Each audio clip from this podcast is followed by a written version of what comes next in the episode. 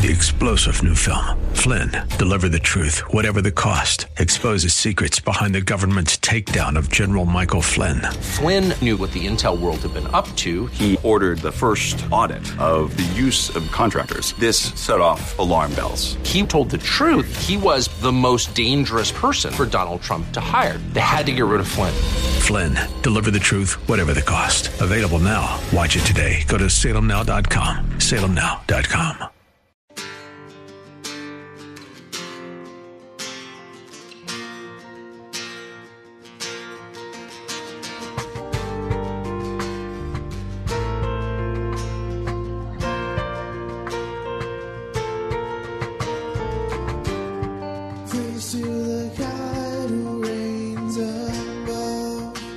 Hello, and welcome to In the Word, a ministry of Calvary Chapel of Orlando. We hope that God speaks to you today as we continue our study verse by verse, chapter by chapter through the Bible with Senior Pastor Will Ramirez. Today, as we continue our study in the book of 1 Samuel, God sends a prophet to Eli to ask why he has refused to correct his sons and to tell him what will now happen because of it. We'll pick it up in 1 Samuel chapter 2 verse 29. Once again, that's 1 Samuel chapter 2, verse 29. 1 Samuel chapter 2. 1 Samuel chapter 2. 1 Samuel deals with lessons that we can learn from the heart. And we saw the contrast between Eli's sons, who refused to listen to correction, and Samuel, who happily allowed the Lord to shape his life. Samuel had a heart that was willing to listen. Eli's sons didn't. Frequently, when people come to me as a pastor or a leader here in the church and they're looking for assistance, one of the first questions I ask them, if this is not their home church, is I say, Well, hey, how's your home church helping you out? I don't have a home church. Okay, well, most people have some family. I said, What about your family? And again, I've done homeless ministry personally. I've done homeless ministry for over 25 years. I mean, it's just something I've always been a part of. I serve down at the Orlando Rescue Mission once a month. And so I've got to interact with tons of people who've been in these situations. And you usually find, not always, but usually find a common denominator. They've burned a lot of bridges. They don't have a home church.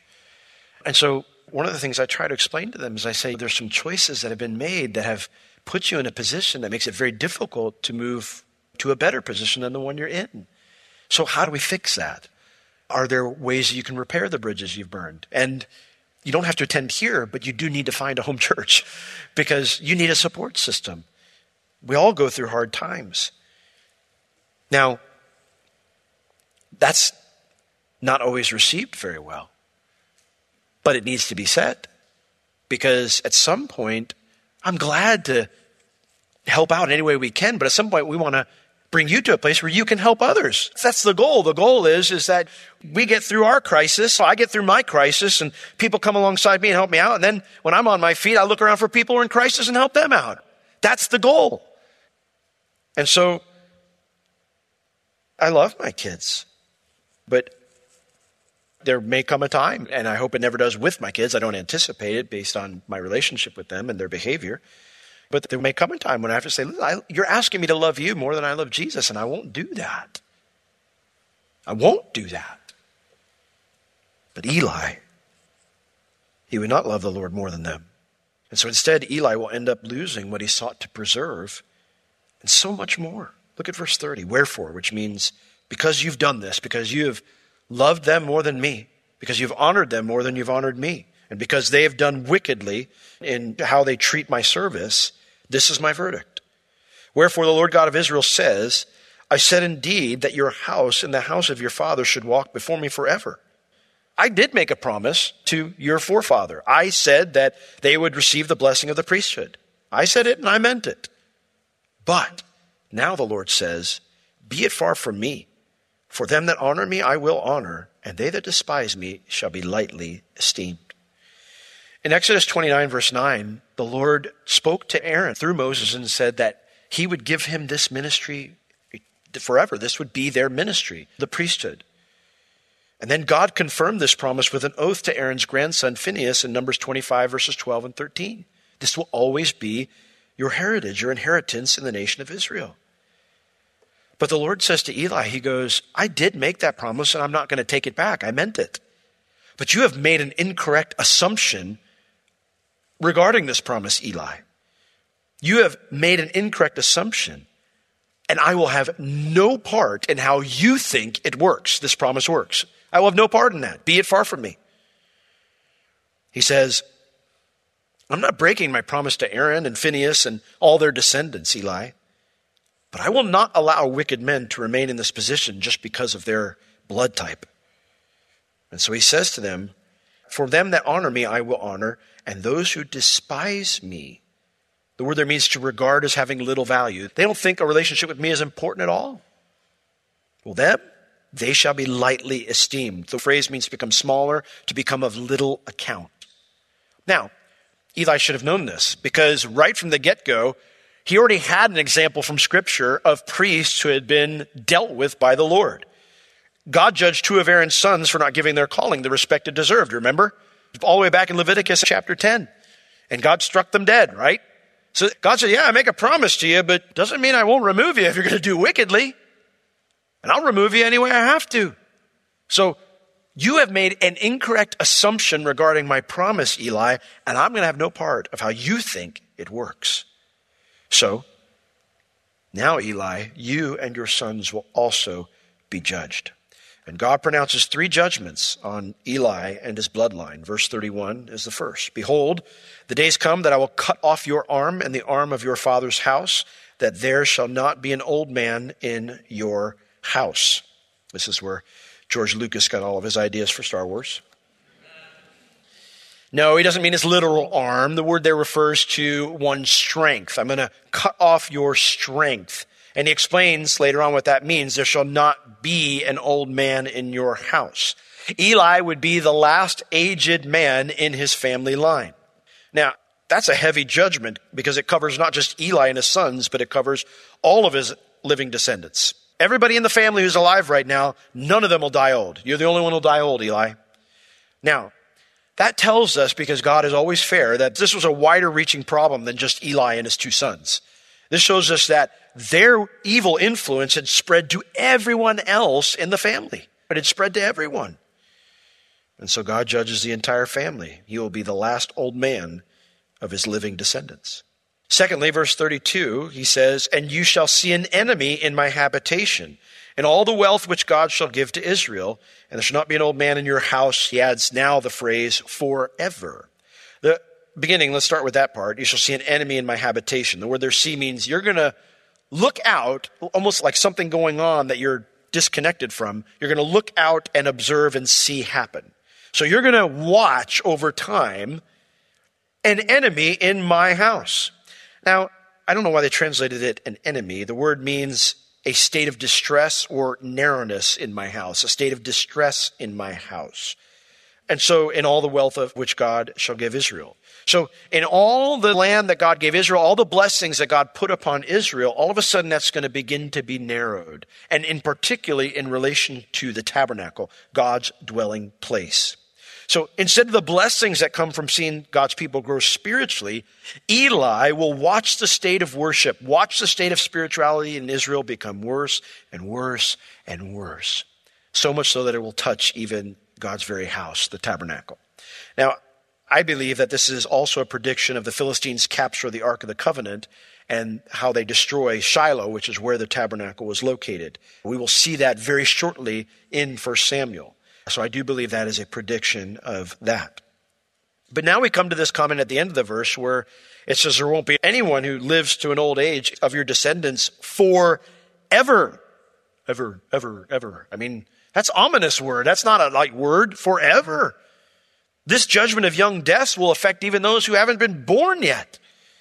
Now, the first part we can get, but here we go and we go, wait a second, Lord, that doesn't seem fair to judge those who haven't even done anything wrong yet. How can God be fair and do this? Well, God is fair, and God is also merciful. And I am fully convinced that if one of Eli's descendants decided to walk faithfully with the Lord, that they would not experience this judgment. The reason I can say that is because Scripture tells us that exact thing. In Ezekiel chapter 18, I want to read just verses 20 through 23 right now. This whole chapter, God's dealing with the accusations that Ezekiel keeps hearing when he talks to people about the Lord. And they just give him, God's not fair. God's not fair. And so the Lord addresses this all throughout the chapter. But I just want to look at one section where he kind of sums up a thought. And it's this Ezekiel 18 20 through 23. God says through Ezekiel to the people, The soul that sins, it shall die. The Son shall not bear the iniquity of the Father, neither shall the Father bear the iniquity of the Son. The righteousness of the righteous shall be upon him, and the wickedness of the wicked shall be upon him. But if the wicked will turn from all of his sins that he has committed, and keep my statutes, and do that which is lawful and right, well, then he shall surely live. He shall not die. All his transgressions that he has committed, they shall not be mentioned unto him. In his righteousness that he has done, shall he live. For have I any pleasure at all that the wicked should die, says the Lord? The answer, of course, is no. And not that he should return from his ways and live. That, the answer to that one's yes. That's what pleases me. I'm not sitting up in heaven and going, oh, I get to grind out another one. The Lord, he delights not in judging the wicked or punishing the wicked. He has no pleasure that the wicked dies. He has pleasure when a wicked person turns from his wicked ways and finds life. So I have every confidence that if one of Eli's descendants were to repent of this family behavior that was going on and decide to walk with the Lord, that he, they wouldn't experience this judgment. But the Lord, knowing what the response would be, says this is how it's going to be. Now, despite this judgment, Eli's descendants will still serve as priests. But verse 33, here's the third judgment. And the man of yours, whom I shall not cut off from my altar, they shall be to consume your eyes and to grieve your heart. And all the increase of your house shall die in the flower of their age. In other words, all of Eli's descendants will serve during a time in Israel of spiritual deterioration. None of them will know the joy of serving in the tabernacle. Yeah, they'll still be priests, but the tabernacle won't be in use because the Ark of the Covenant won't be there. It won't be able to be used. So all of the things that they took advantage of and, and thought was their right and scorned it and despised it and thought God was holding out on them and they deserved more, yeah, you won't get any of it now. You won't experience any of those things now. None of your descendants will. And you know what? The Ark of the Covenant wasn't returned to the tabernacle until the midpoint of David's reign. And after David died, Eli's descendant was removed from the priesthood, and their place was taken by a different line through Aaron, not from Eli's line. Turn to 1 Kings chapter 2 with me. And I'm not doing this just to repeat what I just said, but there's an end part here that I think is crucial to understand. 1 Kings 2, verses 26 and 27. Now, Abiathar was Eli's descendant. He was kind of co high priest with Zadok, who was another descendant of Aaron, but not from the line of Eli. And the problem is, is when Abiathar sided with Adonijah, when he, David was dying, and, and David named Solomon to be his successor, Adonijah proclaimed himself king, and Abiathar sided with Adonijah, which was basically treason against David. And so here's what happens when Solomon becomes king. 1 Kings chapter 2, verses 26 and 27. And unto Abiathar the priest said to the, to the king, Get thee to Anathoth unto your own fields. Oh, we see things hadn't changed, right? Levites aren't supposed to have fields. For you are worthy of death. But I will not at this time put you to death because you bear the ark of the Lord before David my father. When the ark came back, you were loyal to David my father and because you have been afflicted in all wherewith my father was afflicted. Abiathar was the sole survivor when Saul slaughtered all the priests in Nob. So Solomon thrust out Abiathar from being priest unto the Lord, and here it is, that he might fulfill the word of the Lord which he spoke concerning the house of Eli in Shiloh. Isn't that interesting? This is years later, but God predicted your descendants won't get to serve in the joys of a tabernacle or the temple that would soon be built by Solomon. Nope. Their eyes will consume and they'll grieve. This will be a time of sadness when they'll be serving as priests. And that's what it was for Eli and his descendants. Now, many of these things will stretch far longer than Eli would live. So, how would Eli know this message from God was true? Well, verse 34, something's going to hit much closer to home in his lifetime. And this shall be a sign unto you, a miracle. God's miracles aren't just always in blessing, they are in judgment as well. And this shall be a sign unto you that shall come upon your two sons, on Hophni and Phinehas. In one day they shall die, both of them. Wow. Eli sought to spare his sons from pain, but in doing so, he caused himself even more pain. Everything he sought to preserve, he lost, and more. Now, in contrast to this awful conclusion for Eli's sons, God would raise up a faithful priest to replace Eli's line. Verse 35. And I will raise me up a faithful priest that shall do according to that which is in my heart and in my mind. And I will build him a sure house, and he shall walk before mine anointed forever. And it shall come to pass that everyone that is left in your house, any remaining descendants, they will come and crouch to him for a piece of silver and a morsel of bread, and shall say, Put me, I pray you, into one of the priest's offices that I may eat a piece of bread. Now, the word here for faithful priest here, it means one who would honor God first, one who is trustworthy and loyal. Eli, you have not honored me first. You've not made me the priority. You made your sons the priority. But I will raise up to me a priest who will make me the priority, who will honor me first, that will do according to that which is in my heart and in my mind. That's a pretty cool thing. What is in God's heart? What is in God's mind? And how do we find that out? Look at Isaiah 55 with me. There's a cool section of scripture here. Isaiah 55, verse 6, beginning there, it says, Seek ye the Lord while he may be found, call you upon him while he is near. Let the wicked forsake his way, and the unrighteous man his thoughts, and let him return unto the Lord. And the Lord will have mercy upon him, to our God, for he will abundantly pardon. For my thoughts are not your thoughts, neither are your ways my ways. That's why they need to get rid of their thoughts, because his thoughts are not our thoughts. God's thoughts are not my thoughts. The way I naturally would look at dealing with a situation, not the way God thinks about it. The path I would normally take in a situation, my natural normal path, not the path that's been trained by the Word of God, but the path that I, William Ramirez, just in my way of doing things, the way I would normally take, nothing at all like the way God would do it. For my thoughts are not your thoughts, neither are your ways my ways, says the Lord. For us, the heavens are higher than the earth, so are our ways higher than your ways. My thoughts are your thoughts, you're not even close, Will. Verse 10 For as the rain comes down and the snow from heaven, and it doesn't return back, but waters the earth and makes it bring forth and bud, that it may give seed to the sower and bread to the eater, so shall my what? My word be that which goes forth out of my mouth. It shall not return unto me void, but it shall accomplish that which I please, and it shall prosper in the thing whereto I sent it. So if I want to know God's mind and God's heart, where do I go? I go to His Word, right?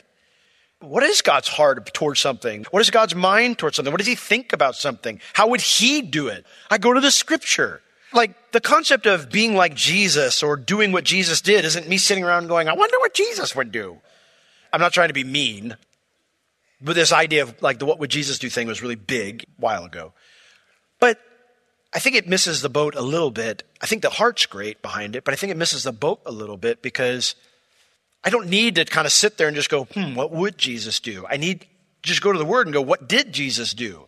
What did he say? What has he taught me about how to think about it, what his heart is, how he feels about things, what he thinks about things, what he would do about things, what he did do about things? I can see all those things in his word, and I can be like this faithful priest who would do according to that which is in God's heart and in God's mind. And because of this priest's faithfulness, he says, I will build him a sure house. It means a lasting and enduring house and he will walk before my anointed, my king, forever. Now, when we try to figure out, well, who is this faithful priest? I mean, Samuel certainly was loyal to God, right? I mean, he put God first, right? Zadok, the one who replaced Abiathar in 1 Kings chapter 2, he stuck by David during the difficult times and he rejoiced to see the restoration of Israel's walk with the Lord. So he served with the king.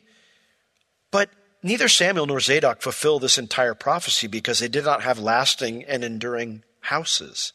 Samuel's sons did not follow in Samuel's footsteps and they didn't become priests after him. And Zadok's line, if it can be traced still, hasn't served in the role of a priest for millennia. Now, God's anointed in this context of 1 Samuel was David, who is the one who will rule over Israel in the Messianic kingdom. And who will be the high priest at that time? Jesus. He's our great high priest, right? He is our great high priest. So this is a messianic prophecy of how the Messiah will also be a high priest and his house will endure forever. Ever. And under the Messiah, Eli's descendants will finally realize the privileges that they had as priests. For verse 36 says, It will come to pass that everyone that is left in your house, any leftover descendants of Eli, when Jesus is ruling and reigning, when Jesus is our great high priest on the earth, it says that every one of them, they will come and crouch before him. The word phrase means to bow down in respect, to honor, to worship him. These will be true believers that go into the millennium. They will come and worship before him and they will do it because they'll be longing for, I'll take even the smallest salary, just a piece of silver. I don't need all the offerings that God promised, just a morsel of bread. And they'll say, I just want to serve again. I just want to be back in God's presence again. I just want to be reinstated. That's all they care about.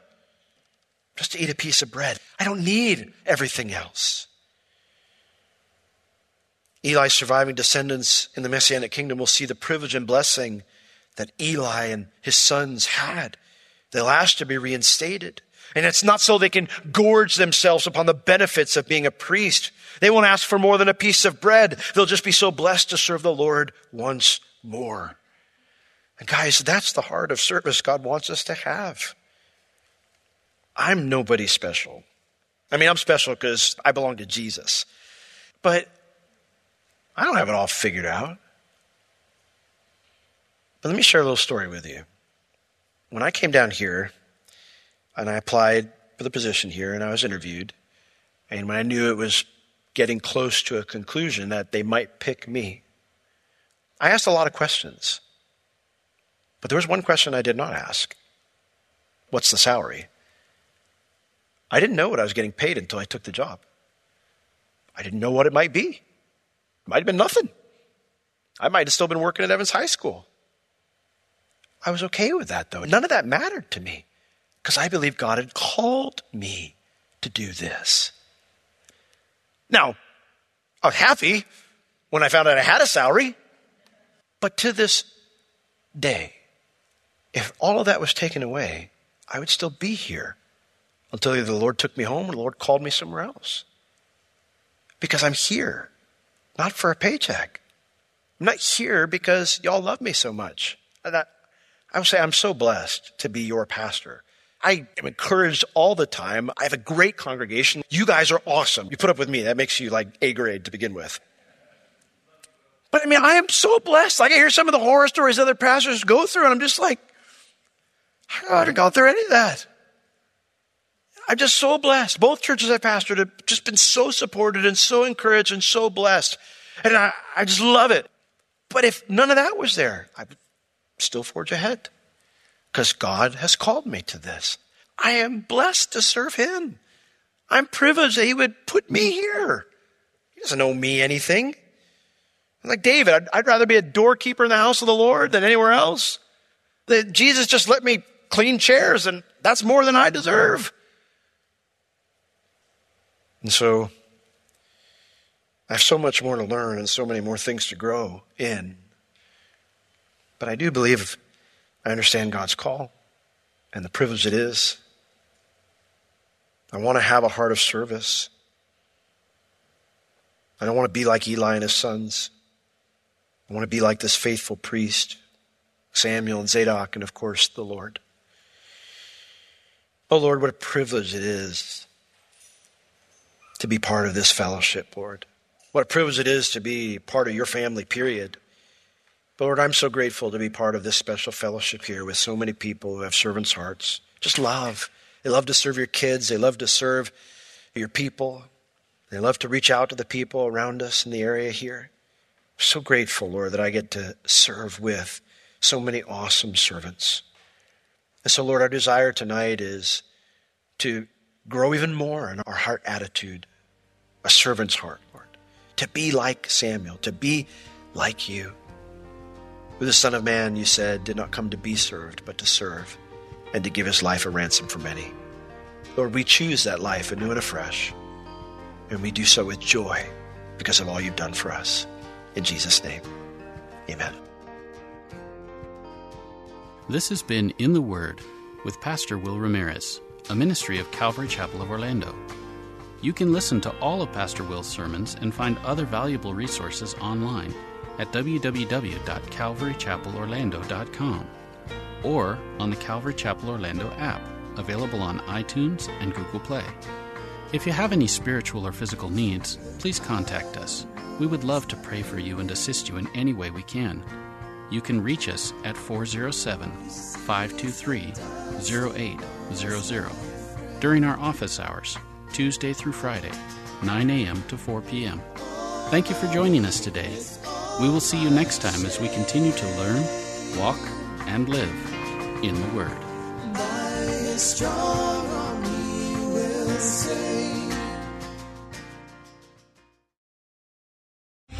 Three star general Michael J. Flynn, head of the Pentagon Intelligence Agency, knew all the government's dirty secrets. He was one of the most respected generals in the military. Flynn knew what the intel world had been up to. He understood its funding. He ordered the first audit of the use of contractors. This set off alarm bells. The explosive new documentary, Flynn, Deliver the Truth, Whatever the Cost, uncovers the facts behind this scandal. Flynn told the truth. He was the most dangerous person for Donald Trump to hire. I find out the worst enemy that I'm going to face in my life is right here in America. They took my assessment and they wanted me to change it. And I was like, I'm not changing it. They had to get rid of Flynn.